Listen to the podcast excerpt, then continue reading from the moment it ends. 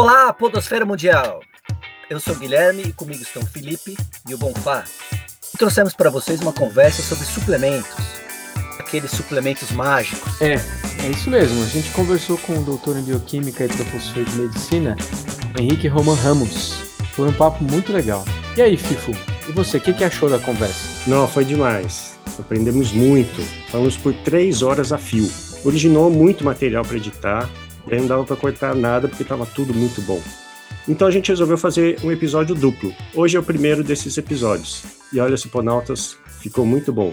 Hoje a gente vai falar sobre mitos da suplementação e dietas milagrosas. Isso mesmo. E vocês lembram como nasceu esse episódio? Eu lembro, o Bonfá estava assistindo o documentário A Indústria da Cura no Netflix e comentou sobre o jejum prolongado, o jejum intermitente. E você estava assistindo a Dieta dos Gladiadores, né, filho? Isso. Pelo jeito, nesses podcasts aqui, tudo nasce no Netflix. Não são patrocinados pelo Netflix, né? Mas bem que podia ser, né?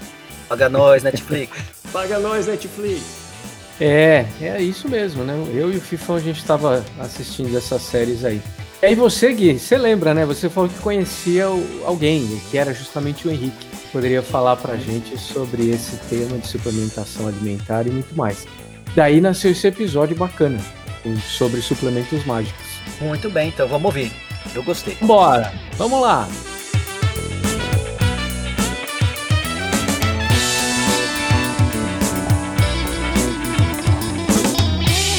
Você está ouvindo o Podcast, o podcast de ciência.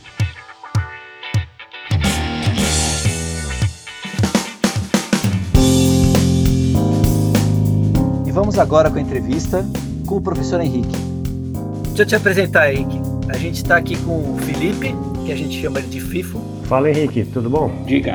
Tudo bem, Felipe? Prazer. Prazer é meu. É, é, é mais um terrabolista do nosso clube. oh, vocês viram que, que, que, um grupo de terraplanistas estão perdidos no mar porque não encontraram o fim do mundo, cara? Eu acho que eles caíram na é borda, é eu acho. Eles caíram na borda, deve ter sido. Os caras entraram num barco mesmo pra tentar achar Foi. o Sim, eu li a notícia, a manchete, assim. Não li a notícia, eu li a manchete. É. Assim, mano, Deus. Eu acho que é um casal. Pegaram um barquinho micho e foram até onde deu e se perderam. Prêmio Darwin, né? Quem falou para eles que já fizeram isso lá né, nas grandes navegações? É, pois é. A gente assistiu, né, o documentário do Netflix sobre os terraplanistas, né? É, é insano, é insano. O final é o melhor, o final é o melhor.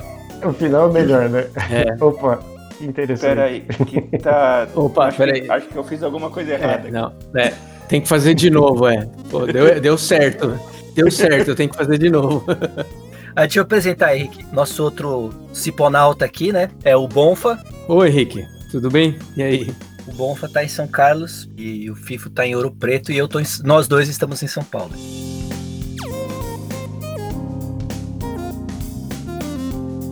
É, outro dia eu vi um documentário que me deixou perturbado, assim, não sei se você assistiu a Dieta dos Gladiadores. Não. Que fala uma coisa assim que vai muitos contra o que todo mundo acredita, assim, né? Lá na Dieta dos Gladiadores, é, fala que os gladiadores eram vegetarianos. E aí mostra lá vários atletas de, da atualidade que aderiram à dieta vegetariana e conseguem rendimentos muito melhores, né? Passaram a ter rendimento muito melhor no esporte que praticam. E assim, os caras muito até musculosos, assim, sabe? Fisiculturista. E é, né, a vida inteira eu ouvi que proteína animal é que dá força pra gente. Proteína animal é que é, é absorvida bem pelo corpo. Isso, isso mudou também? Tipo, é um, é um mito que caiu? Você sabe ah, alguma assim, coisa sobre isso? Com relação à dieta, você disse que elas são vegetarianas, né? Mas elas não são veganas, né? Não é... Era, era vegano mesmo, não é? É nenhum tipo era de. Era vegano mesmo? É, nada de, de fonte animal mesmo. A primeira coisa que a gente tem que considerar é o seguinte: é, eu não sei exatamente se já na época dos gladiadores já havia algum tipo de diferenciação na flora intestinal. Porque o que acontece? Um dos maiores problemas da dieta vegana é a, a incapacidade de adquirirmos a vitamina B12. Né, a vitamina B12 ela vem exclusivamente de origem animal. Nós temos vitamina B12 em vegetais, mas ela não é biodisponível. A gente, por alguma razão, não absorve ela. A, a vitamina B12 que a gente absorve é aquela que vem de animal. E por quê? Não é o animal que produz também. São as bactérias que existem no organismo do animal. Ah, antigamente nós comíamos do chão, a gente comia com uma higiene, né, um, pior do que a gente tem hoje. Ah, e com isso a gente ingeria essas bactérias que produziam essa vitamina B12. Então nós não éramos tão dependentes de vitamina B12. Ah, com o aumento da saneamento básico, as bactérias mudaram, né? Tipo, a, a, os alimentos que a gente passou a ingerir não tinham mais aquelas bactérias, aqueles micro-organismos. Na verdade, eu não sei nem se eram bactérias, eram micro-organismos que produziam aquelas vitaminas B12. E aí a gente perdeu a fonte de vitamina B12 que a gente tinha. Então, se, se você fala se a dieta dos gladiadores eram veganas, eu tenho a imagem de um gladiador que come de qualquer coisa, né? Se ele era vegano, ele comia qualquer coisa desde que era vegetal. E o que você tem hoje em dia é muitas pessoas veganas que fazem alimentação conta própria, sem seguir uma orientação médica.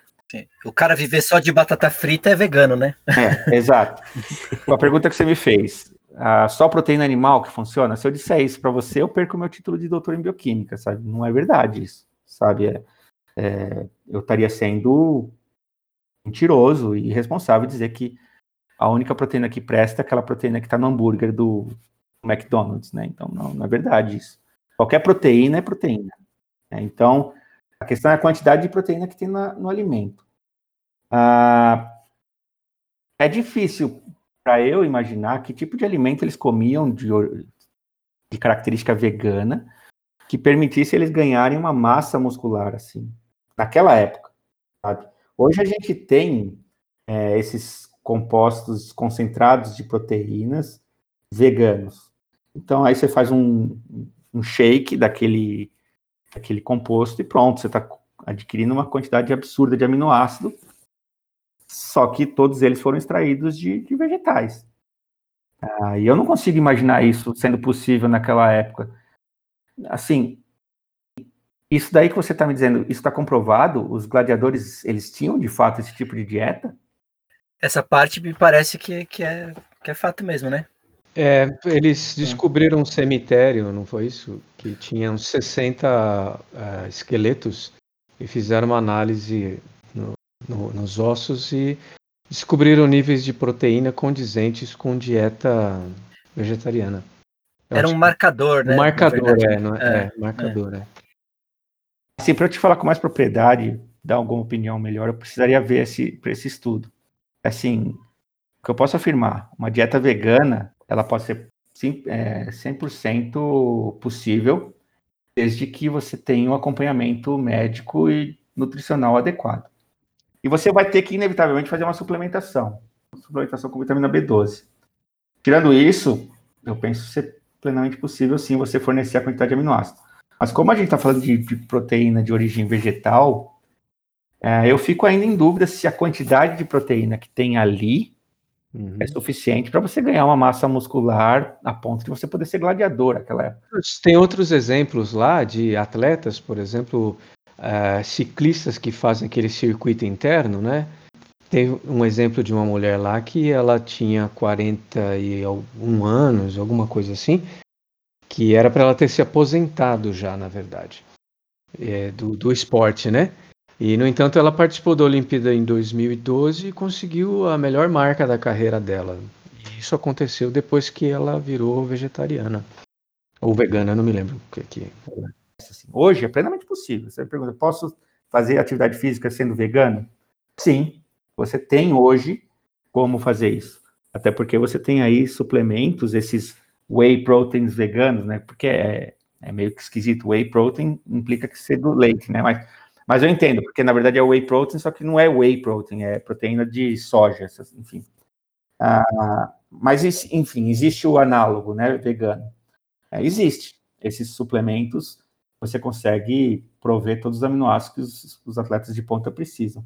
E eles fazem uso disso, né? Você, você, falou bem, os atletas de ponta, mas eu acho que o que, que você acha de uma questão mercadológica assim? O whey protein é vendido para todo mundo. Você entra, você entra na farmácia, né? Vai lá e pode comprar uma seção inteira de suplementos se você é, quiser. Né? Nem se, se, você acha que você deve, você vai lá e compra, né? Sem acompanhamento. Isso é possível, né? Então, essa, essa coisa de suplementação é, é mito para algumas pessoas, não para todos, né? Se você é atleta de ponta, agora tem outras pessoas que só querem ficar fortonas e manter o shape. Será que precisa tanto de suplementação? A, a questão é assim, existe a palavra mito aqui, né, colocada. O whey protein, ele não é um mito. Né? A gente tem que deixar isso muito claro. Assim, whey protein é proteína, é aminoácido. E, e ele tem um porquê de ser usado. Mas a, a, sua colocação é perfeita. E era isso que eu, ia, que eu queria chegar. Whey protein não é para todo mundo. Não é para todo mundo. Você vai no Carrefour e você vê aquelas prateleiras cheias de caixas de whey protein, com fotos de caras musculosos. Uma pessoa leiga que não sabe nada de bioquímica, a gente não tem que obrigar as pessoas a saberem bioquímica, é, vê aquilo lá e fala: se eu tomar isso, amanhã eu acordo musculoso. Não está é, implícito ali que você tem que fazer uma atividade física junto, e é uma atividade física para ser daquela foto ali absurdamente intensa, sabe? E, e, aí vem um risco associado a isso, que vai depender da sua carga genética. Eu não posso falar que isso vai acontecer com todo mundo, eu também estaria sendo é, incorreto, hum. porque metabolismo é multifatorial. Né? É. Os genes, o controle genético é existe imprint genético, existe uma porrada de coisa que a gente não faz nem ideia de como que está sendo é. regulado. Então, se para uma pessoa, por exemplo, o whey protein não vai fazer nada, o que vai acontecer? Ela está tomando aminoácido em excesso, em excesso e o nosso organismo ele não armazena aminoácido. Então, o máximo, o, o mínimo que pode acontecer para uma pessoa é sair na urina. Então, de fato, está é. gastando dinheiro e jogando esse dinheiro na privada. É isso que está acontecendo. É, Agora, para algumas outras pessoas, o problema é se essa carga excessiva de aminoácido não vai, a longo prazo, causar uma doença nefrótica, né, sabe? Um Sim. problema renal, uma sobrecarga renal, sabe? Já tem relatos de que, às vezes, uma dieta rica em proteínas para algumas pessoas não dá. Se a pessoa quer usar whey protein, eu falo assim: olha, consulta um médico do esporte, consulta um educador físico de confiança, responsável, Uh, veja a sua real necessidade de whey protein. Vê se um filezinho de frango não resolve para suas necessidades. Ah, mas eu quero mesmo se o filé de frango funcionar. Tá bom, você quer mesmo? Acho que você tem o direito de usar o whey protein, mas faça com sabedoria. Você está ouvindo o Si Podcast, o podcast de ciência. A, gente pode dizer assim que para uma pessoa média, né, ter uma dieta variada e saudável é melhor do que uma dieta de astronauta, baseada nesses suplementos aí. Sem dúvida, com certeza. A palavra suplemento, ela já explica tudo. É um suplemento. Se a pessoa tem uma massa muscular absurdamente grande, ela não vai conseguir adquirir a fonte de aminoácidos necessária comendo prote... É, comida normal. É, passa muito tempo comendo. Tem que juntar, sei lá, como aquelas fotos do, do The Rock, sabe? Que ele, ele sim, coloca sim. 12 pizzas uma em cima da outra e vai comer tudo aquilo lá. Aquela... É uma história do, do, Michael Phelps que parece que ele come não sei quantas pizzas depois que ele termina. Vocês já ouviram falar disso? Sim, já. Ah, uhum. então, aí você prova, cara. Você não precisa comer whey protein. É. Se você conseguir comer um monte de pizza, Pode comer, você está comendo proteína. Pô, agora você me deixa aliviado. É, é, a questão é que você tem é. que acompanhar de atividade física, né? É, é, aí já é difícil com o FIFA. É. não, não tô ouvindo. O FIFA é um carbo lover, sabe? Falhou o áudio? Falou, falhou? falhou o áudio, não, não ouvi o que, que é, exercício, Você não pegou, não pegou. ah, tá. Parte do exercício falhou. Agora, outros suplementos, se a gente pegar assim, outros suplementos, o whey protein eu falo assim, ele não é um mito, né? Ele funciona, ele tem a razão de existir. Ah, mas outros suplementos, como por exemplo, carnitina. Não, carnitina não, creatina, desculpa. Creatina. Isso daí é loucura, né? Creatina é um composto que a gente tem lá nas nossas células musculares, tem também no neurônio, e ela é produzida a partir de três aminoácidos: metionina, glicina e arginina. A gente produz a, a creatina. E aí essa creatina, ela vira fosfocreatina. Então, quando você está em repouso, por exemplo, Vem a creatina quinase, a enzima que pega aquela creatina mais um, fosfo, mais um fosfato do ATP, gasta ATP para produzir uma reserva de fosfato. Quando você faz uma atividade física uh, e você não tem tanto ATP lá disponível, a reação é reversível, pega o fosfato da fosfocreatina, transfere para o ADP, você produziu ATP rapidinho, sem precisar oxidar nada. Então, é uma molécula muito importante para o metabolismo energético das células, a fosfocreatina. E aí as pessoas falam assim: ah, então se eu suplementar com creatina, eu vou ter mais creatina no meu músculo, e aí eu vou conseguir ter uma reserva de fosfato a maior. E aí eu vou poder fazer atividade física por mais tempo. Ah, conta outra. E toda a regulação metabólica, e toda que a gente aprende de controle, de transcrição gênica. Sabe, você. E a hipertrofia muscular? Se você está com o seu músculo hipertrofiado, porque você está fazendo atividade física, é porque você já produziu mais creatina. O seu organismo produziu. E qualquer suplementação a mais vai ser inútil. Não vai ser aproveitado. Sabe? É uma estupidez que, tipo, o que eu posso falar de creatina é assim, e eu, eu, já li, eu fui procurar, sabe? Porque eu não, eu não como sendo do método, a favor do método científico, eu sempre sou a favor, eu não vou julgar antes de procurar na literatura se de fato não existe, se existe alguma coisa a respeito. E o que a gente encontra nesses casos são literaturas muito frágeis, sabe? Muito frágeis e argumentos extremamente frágeis. Se você analisar o, o, o delineamento experimental, são delineamentos frágeis, cheios de, uhum. de problemas. E, e aí o que tem em uma das revistas que eu gostei, de um dos artigos, foi assim que eles falaram que a creatina funciona para aquelas pessoas, e aí vai de encontro com o que a gente estava falando até há pouco tempo atrás, da dieta dos gladiadores, a creatina ela pode ser vantajosa para, para atletas que têm como dieta principal uma dieta vegetariana. E, e, faz todo sentido isso. Porque se você sabe que a sua creatina ela é produzida a partir de metionina, arginina e glicina, metionina é um aminoácido essencial, a gente não produz. Uhum a gente precisa muito de metionina para iniciar síntese de proteínas. Sem metionina, a gente não produz proteína. A arginina, ela é um aminoácido condicionalmente essencial. A glicina, ela é de boa, ela não é essencial. Agora, sim, se a gente entende que a principal fonte de substrato para síntese de, de, carne, de creatina é aminoácido, uma dieta vegetariana, por ter um teor proteico teoricamente menor, você acaba prejudicando a síntese de, de creatina. Então, a pessoa vegetariana, ela teria uma célula muscular com menos creatina, e se você faz a suplementação dessas pessoas, e o que está descrito no artigo é justamente isso. Essas pessoas que têm uma dieta base de vegetais, elas têm uma vantagem adquirida pelo uso da creatina. Mas se você faz o, a suplementação de creatina em pessoas que têm uma dieta onívora, essa vantagem da suplementação ela não é observada. E aí, assim, o que você consegue ver assim é ganhar um segundo. E aí já me falaram, atletas, só para terminar o raciocínio, uhum, atleta, atletas de ponta já, já vieram me questionar, é, mas às vezes esse um segundo é o que faz você ganhar numa competição. Aí eu falo assim, cara, desculpa, desculpa a minha sinceridade, mas você treina o ano inteiro, sabe, para você tentar ganhar uma competição, e aí você fica lá um segundo a mais e você vai colocar esse um segundo que você conseguiu por conta da creatina e todo o seu esforço, sabe? E tudo que você gastou de energia. Não é mais bonito você colocar que esse um segundo foi por sua conquista? Então, é isso que eu ia falar da creatina. Diga, é, Guilherme. Pode ter, pode ter um efeito placebo, né? Assim, a pessoa ah, tá dando resultado, né? E ela atrai água, né? Então é. o músculo ele fica muito inchado. Então dá né? aquela sensação de que, bosta, virei Popeye, né? Bom, Porra, mas fura é. lá com alfinete e começa a vazar água. Né? Lembra quando a Pantera Cor-de-Rosa faz malhação?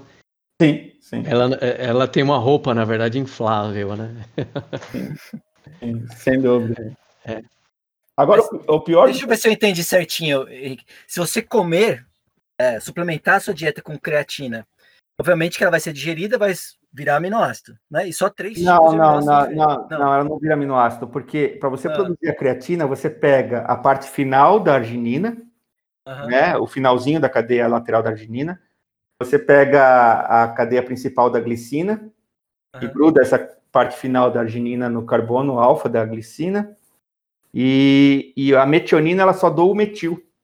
Hum. Então é um, peda é um quebra-cabeça. Você pega um pedacinho da arginina, um pedacinho da glicina e um pedacinho da metionina para montar a creatina. Se você ingerir creatina que você não precisa, ah. você vai transformar ela em creatinina e vai excretar. Uhum. No rim. Se você não conseguir excretar e ela acumula na circulação, é que seu rim não está é, filtrando. Né? Tá funcionando, né? Sim. Agora, o pior dos suplementos, eu acho, assim, que é o colágeno. Colágeno hidrolisado. Quando a pessoa fala assim, ah, vou tomar colágeno hidrolisado, tenho vontade de. Meu Deus do céu, Que... Você Principalmente pensa... falando em pele, né? Sim, sabe? A pessoa fala assim, ah, vou tomar colágeno hidrolisado para melhorar a produção do meu colágeno. Ah, para, gente. Peraí, vamos pensar um pouco. Você está comendo colágeno. Você vai hidrolisar essa proteína se ela já não vier hidrolisada, né? Porque às vezes já estão já estão vendendo colágeno hidrolisado. Mas enfim, você vai absorver os aminoácidos. Quem garante que esse aminoácido vai ser produzido para vai ser usado na síntese de colágeno? Colágeno, sim. Sabe, não, nada, não existe, olha, lá no intestino, esse, esse alimento aqui que foi ingerido, enterócito, você tem que direcionar para a síntese de colágeno, viu? Então manda lá para os tecidos adequados. Você tem todo uma, um controle de regulação de expressão proteica. Se você come colágeno, além disso, se você avaliar o valor nutricional da proteína, colágeno... É baixo, né? ridiculamente baixo. Era uma proteína basicamente de três aminoácidos: glicina, é. prolina e lisina. Uhum. E aí tem dois aminoácidos modificados, que é a hidroxilisina e a hidroxiprolina, que não servem para nada. Você não tem RNA transportador capaz de ligar aquele aminoácido modificado. Então você degrada aquilo e acabou. É como tá? você falar pro camarada, desmonta um prédio, joga para cima, que ele vai formar outro prédio de novo, né? Exato, exato. É mais ou menos isso. E aí, é, se você pensar no, no, nessa situação, faz mais sentido, então, a pessoa quer produzir, melhorar a produção de colágeno, então toma whey protein, pelo menos você está tomando aminoácidos mais de, de valor biológico. É, de valor biológico importante, que de fato o whey protein tem um valor biológico bom, que é os ramificados, né, os BCAAs que eles falam. É, sabe, é, colágeno é ridículo. Eu falo assim, não, compra gelatina, cara. Gelatina é mais gostoso e mais barato. É. Sabe? Absurdo isso, cara. Absurdo. Eu vejo suas postagens no Instagram e uma vez eu vi um, um artigo que você postou a, a, capinha do artigo, a introdução do artigo, falando que ervilha tem maior diversidade de aminoácidos que o whey protein, né? Então o cara toma uma sopona de ervilha. Ah, tá... sim, sim, sim, sim. Era, é isso, né? Era seguindo essa mesma linha que eu estava falando agora há pouco, que você, qualquer um, uma pessoa regular aí que vai fazer academia só para manter a forma, ela não precisa uhum. fazer uso de whey protein. Uma uhum. sopa de ervilha já resolveria o problema, sabe?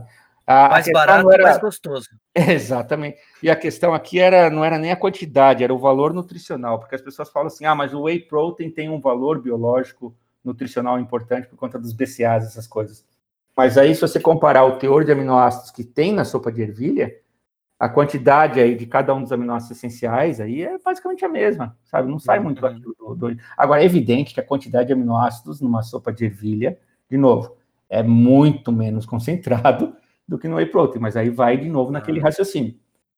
Quem deve fazer o uso de whey protein? Uma pessoa que tem uma massa muscular muito grande, atleta de ponta. Ou aquela pessoa que quer conveniência, uhum. mas que está sendo orientada a usar a quantidade adequada. Eu não vejo nada contra usar whey protein, se a pessoa quer, eu acho que é o direito que ela tem, mas que seja orientada, que seja explicado os riscos, se eventuais excessos forem cometidos. É, é uma Pior pro... ainda, creme com colágeno, né? É, é, isso que me passou pela cabeça. Tem Agora, gente que quer aplicar colágeno usando seringa, injeção. Mas ali a, né? a, a ideia do, do, do, colágeno em creme é porque ele atrai água, né? Ele é higroscópico. Ah. Então, quando você passa um creme à base de colágeno, esteticamente falando, ele funciona. E como ele atrai água, a pele fica esticada. Então você tem a sensação de que sua pele ficou mais firme. Mas você, tomar um... Você está localmente inchado, é isso? Não, ele, ele atrai água, como se fosse uma hum. sílica, sabe? Ele puxa água para ele, porque ele tem muita polaridade. Ele ah. puxa a água e a água sai da pele, basicamente. E aí a pele sem água, ela fica esticada. Talvez faça algum sentido se você faz uma aplicação subcutânea, porque você está eu não sei. Na verdade, aí eu, eu não quero opinar nesse sentido, porque você está injetando subcutaneamente o colágeno, ah, eu não sei até que ponto aquilo pode preencher uma região que está com pouco. Agora, também eu não sei até que ponto aquilo ia se manter estável. Né? E a síntese do colágeno envolve várias, vários processos e cross-link. Ele, ele é bem firme né, nos vasos sanguíneos, não é só ir lá uhum. e colocar. Né? É algo que é feito e demora para fazer. E aí entra a vitamina C, né? Aí a, a, gente pode puxar até o assunto da vitamina C. Vitamina C é fundamental para a gente produzir colágeno. Sim. Só isso. Vitamina C não é para gripe. Não funciona. não tem nenhuma comprovação científica de que ela fortalece o sistema imunológico. Ela é essencial para a síntese de colágeno. E aí você me pergunta, mas da onde surgiu isso? O problema é que quem falou isso pela primeira vez É. foi ninguém mais, ninguém menos do que Linus Pauling, né? É, Linus Pauling quem alimentou essa ideia de que a vitamina C, por ser um potente antioxidante, ela poderia resolver os problemas das oxidações, os estresses oxidativos que a gente teria num, num resfriado, e aí você poderia ter um organismo mais forte se você ingerisse uma certa quantidade de vitamina C. Você está ouvindo o Si Podcast, o podcast de ciência. Deixa eu perguntar aí, que você escolheu fazer biomedicina na sua vida, assim. Eu fiz Você fez- só fazer uma breve apresentação aqui. Então, você fez biomedicina, aí fez Uhum. o doutorado em bioquímica, Isso, fez o pós-doc em toxicologia. Aí isso, fez a licenciatura em química. isso. É isso.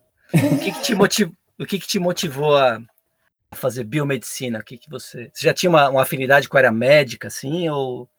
Cara, a minha história é meio doida, né? Assim, quando eu comecei a fazer o vestibular, né? Eu falei, puta, quero ser médico, quero ser médico. E aí eu acabei prestando na maioria dos vestibulares para medicina. E aí, em um momento assim de, de lapso mental, sei lá o que aconteceu, eu peguei o, o o manual da FUVEST e fiquei olhando engenharia genética, né? Eu queria procurar engenharia genética, eu lembro assim desse, desse termo, engenharia genética. Eu quero trabalhar com DNA, eu quero fazer clonar. Era na época da, da ovelha Dolly. Ela tinha acabado de ser clonada. E aí eu, puta, eu quero fazer engenharia genética, eu quero trabalhar com isso, eu quero ser cientista. Eu já tinha me inscrito para a maioria dos vestibulares, né, nesse momento, e já estava fazendo algumas provas. E aí, em um determinado momento, eu ia me inscrever para o último vestibular, que era da Unisa, antigo OSEC, né? Na época era OSEC, lá em Santo Amaro. Aí eu falei, ah, quer saber? Eu vou me inscrever para outro curso. Aí eu procurei lá, estava lá, o formado em biomedicina pode trabalhar nas seguintes áreas. Engenharia genética. Eu falei, puta, é essa daqui que eu vou fazer. É, aí eu prestei lá na USEC. É óbvio que eu não passei em nenhuma faculdade de medicina, a concorrência é totalmente absurda, né? É. E eu não me via com capacidade de passar, assim, por conta de toda dificuldade que eu sempre tive de atenção. Ah, mas curioso é que quando eu fiz a- o vestibular da USEC, a prova era bem difícil. Eu lembro da prova, era uma prova bem difícil. Sim, era um, era um vestibular é, clássico, assim, né? Que, Sim, sim, não era porque era particular que não, não era prova forte, não, era uma prova bem difícil. Sim. E eu lembro das questões, assim, eu- e eu respondia tranquilamente, eu estava tanto em paz naquele vestibular, sabe, assim, comigo mesmo. Não sei, estava assim, meio tranquilão. Meio que tinha chutado balde, sabe? Aí, quando eu fui pegar o resultado, eu peguei o resultado no jornal, o Estado de São Paulo. Aí eu vi que eu tinha passado. Aí eu fui fazer a matrícula, né? Aí eu lembro na, na matrícula, a moça falou assim, mas em que posição que você passou? Eu falei, eu sei lá, meu nome tá no jornal e não, não tem esse, essa informação. né? E aí, quando ela voltou assim, ah, peraí que eu preciso dessa informação para colocar aqui na matrícula. Aí ela saiu, quando ela voltou assim, nossa, você ficou em terceiro lugar no vestibular. Uau. E com essa sua pontuação, você entrava até no curso de medicina. Aí Não. eu falei assim, nossa, cara, não fala isso, né? Porque. eu falei assim, não, mas. Aí eu lembro que minha mãe, meu pai tentaram até, não, mas vamos transferir então para medicina. Eu falei assim, não, não, pai, deixa, deixa. Passei na, na biomedicina, vamos fazer biomedicina. No segundo ano, aí eu já fui para um laboratório, eu procurei estágio, né, naquele CIE. Na época já Sim. existia o CIE. E aí eu consegui estágio num laboratório que não existe mais, chamava CRIESP, é, Central de Radiomonissaio de São Paulo. Olha. E, e aí, nesse laboratório, eu fui estagiar no departamento que era, tinha sido recém-criado, que era de biologia molecular. Uhum. E era muito legal, assim, porque parece que as coisas começaram a se encaixar perfeitamente. cara. Primeira coisa que eu tive que fazer lá foi analisar um monte de cromatograma.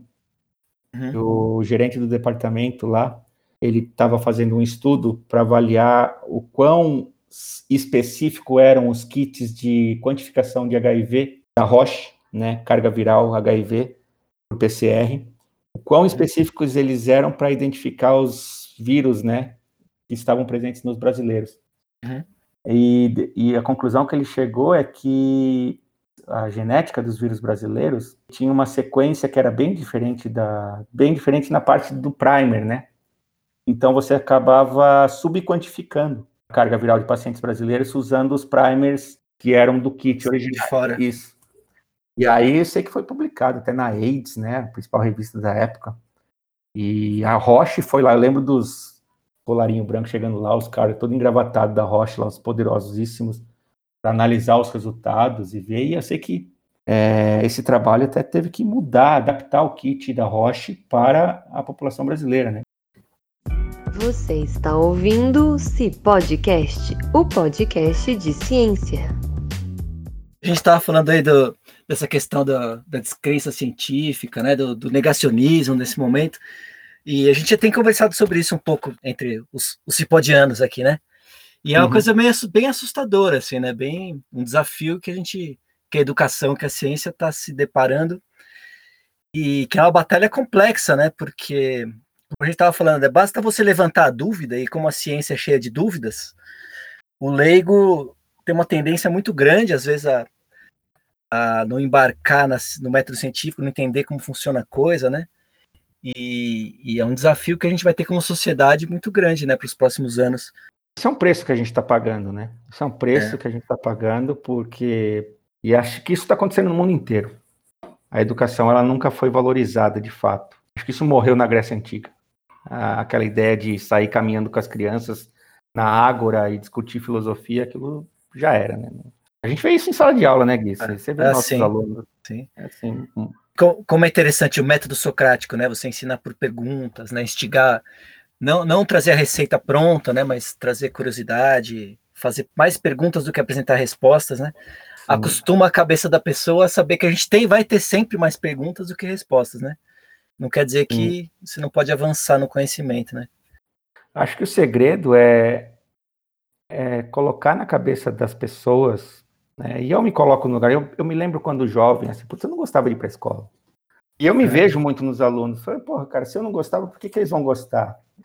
Uh, mas talvez criar algum tipo de estímulo, sabe? Uma cultura que crie uh, o questionamento, né? Curiosidade, né? É, eu não sei tinha muito programa de Bigman na TV, né? Isso me gostava muito, os programas do tipo Bigman.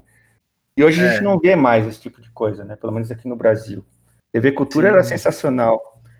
E uhum. isso foi se perdendo. A TV Cultura quase fechou, né? Recentemente também. Né? Sim, triste demais. O povo brasileiro sempre foi muito sofrido, né? Sempre muito. Se você pensar da época do colonialismo, nada mudou, né?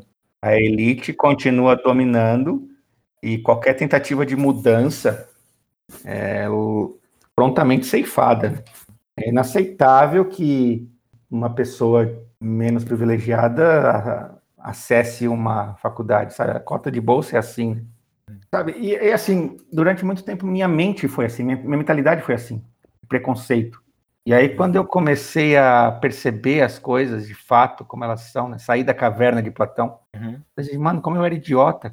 A verdade sempre estava na minha frente e me faziam acreditar que não era, né? E é, e é o que está acontecendo com a maioria das pessoas hoje, né? Essas pessoas que refutam a ciência, eu não as condeno, porque de certa forma eu já passei por isso, não nesse nível, né?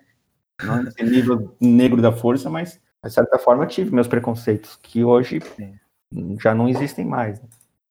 Isso me incomoda, né? Porque a ciência tem que ser acreditada, até porque a ciência é humilde, né? A ciência é muito humilde. Se você prova, se a ciência se vê errada, ela é a primeira a dizer, estava errado, é assim. E se lá na frente provarem que, aqui, que o assim está errado, ela, ó, está errado de novo, mas é assim, sabe? Ela não se admite como dona da verdade, uhum. sabe? E só por isso já é motivo de das pessoas darem todo o crédito para a ciência, se ela é humilde. Mas essa nossa visão de que a ciência ela é tenta ser humilde e querer é, não se julgar a dona da verdade, né? Porque é porque a gente conhece o método científico, né? Sim. E eu acho até mais fácil explicar o método científico para uma criança do que estudar é, um método científico para uma pessoa mais velha de 25, 30 anos. Acho que é um pouco por causa da, da vida, né? A vida te leva no, no dia a dia, você assume umas coisas verdades, que você tem que pagar os seus boletos, etc. E para que, que eu vou olhar para as estrelas e me perguntar a que distância que está aquela estrela? Por que, que aquela estrela brilha e aquela outra não, né? Sem se perguntar se um é um planeta ou outra estrela, enfim. Eu volta, voltando lá atrás, eu tive uma experiência. É, de, de, alunos da escola Waldorf, eles têm uma formação bem diferente, né? Então eles têm disciplina de como subir em árvore. Na verdade não é essa disciplina, mas é uma ideia de transpor os seus problemas, suas dificuldades, né? E, e, e eu, alu, eu tive poucos alunos Waldorf, mas os que eu tive, eles saíram. Eles saíram da universidade porque não aguentaram. Porque as pessoas, os outros alunos estavam lá, eles queriam coisas imediatas, então queriam só fórmulas prontas para eu poder usar ir bem na prova, acabar logo com isso e voltar para o meu emprego ou conseguir um emprego melhor e aumentar o meu salário, alguma coisa assim, né? Então, os alunos da escola Waldorf, eles, os poucos que eu tive, eles saíram rapidinho da universidade. Porque eles não, não o esquema pacotão que tinha lá não era satisfatório para eles, sabe? É, eu, eu, acho que isso daí também por, é muito por conta da, da própria mentalidade dos professores, né? Quando você diz assim, eles não aceitavam fórmulas, eles só queriam fórmulas prontas para resolver o, a questão e pronto. Ah, isso também é muito por conta da educação que, não da, da escola da Waldorf, né, mas a maioria dos alunos que estavam lá na faculdade e queriam fórmulas prontas, é, é eles vieram de uma cultura que... É, da história pregressa deles. Na história, sim, é assim que você tem que ser, decora lá a fórmula e vai lá e resolve o seu problema. Sabe? Não, é, não tenta resolver por raciocínio. Aqui está a solução do seu problema. Então, o objetivo é ir bem na prova e passar, né? Não tem é, mais curiosidade, não tem. Sempre sabe... colocando a nota em primeiro lugar. Nota que vai te incluir, a nota que vai te excluir ou incluir, né? Não, não vai... do desempenho, né? Exato, exato. Sabe o que eu penso também, assim, quando eu é. fiz a faculdade, eu sei hoje que eu poderia ter aproveitado muito mais. A uhum. questão é, será que não fosse o caso de adiarmos a entrada na faculdade, sabe? Com 17, 18 anos, você acha que um jovem tem capacidade de entender o que ele quer de fato e por que, que aquilo é importante? Sabe, você tem jovens que sim, desde cedo sabem, são muito, muito responsáveis. Maturidade faz muita diferença mesmo, né? Sim, a palavra é essa, maturidade. Hoje, é, sim. porra, se eu tivesse aproveitado mais, cara. Uhum. e o tempo não volta, né?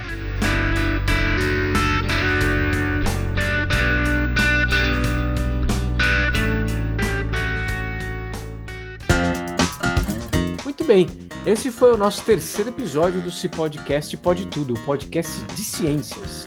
E aí, galera, valeu? Opa, se valeu. Eu achei que valeu. E na sequência, o próximo episódio, o Henrique vai destrinchar um pouco mais pra gente outras verdades, verdades entre aspas, né, gente? Verdades míticas aí.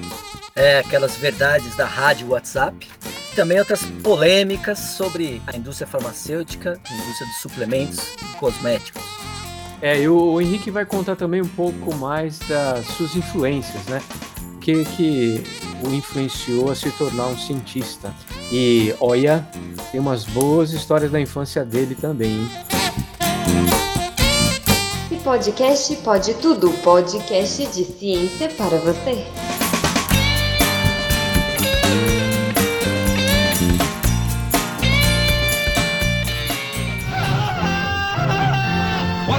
For that tree. Watch out for that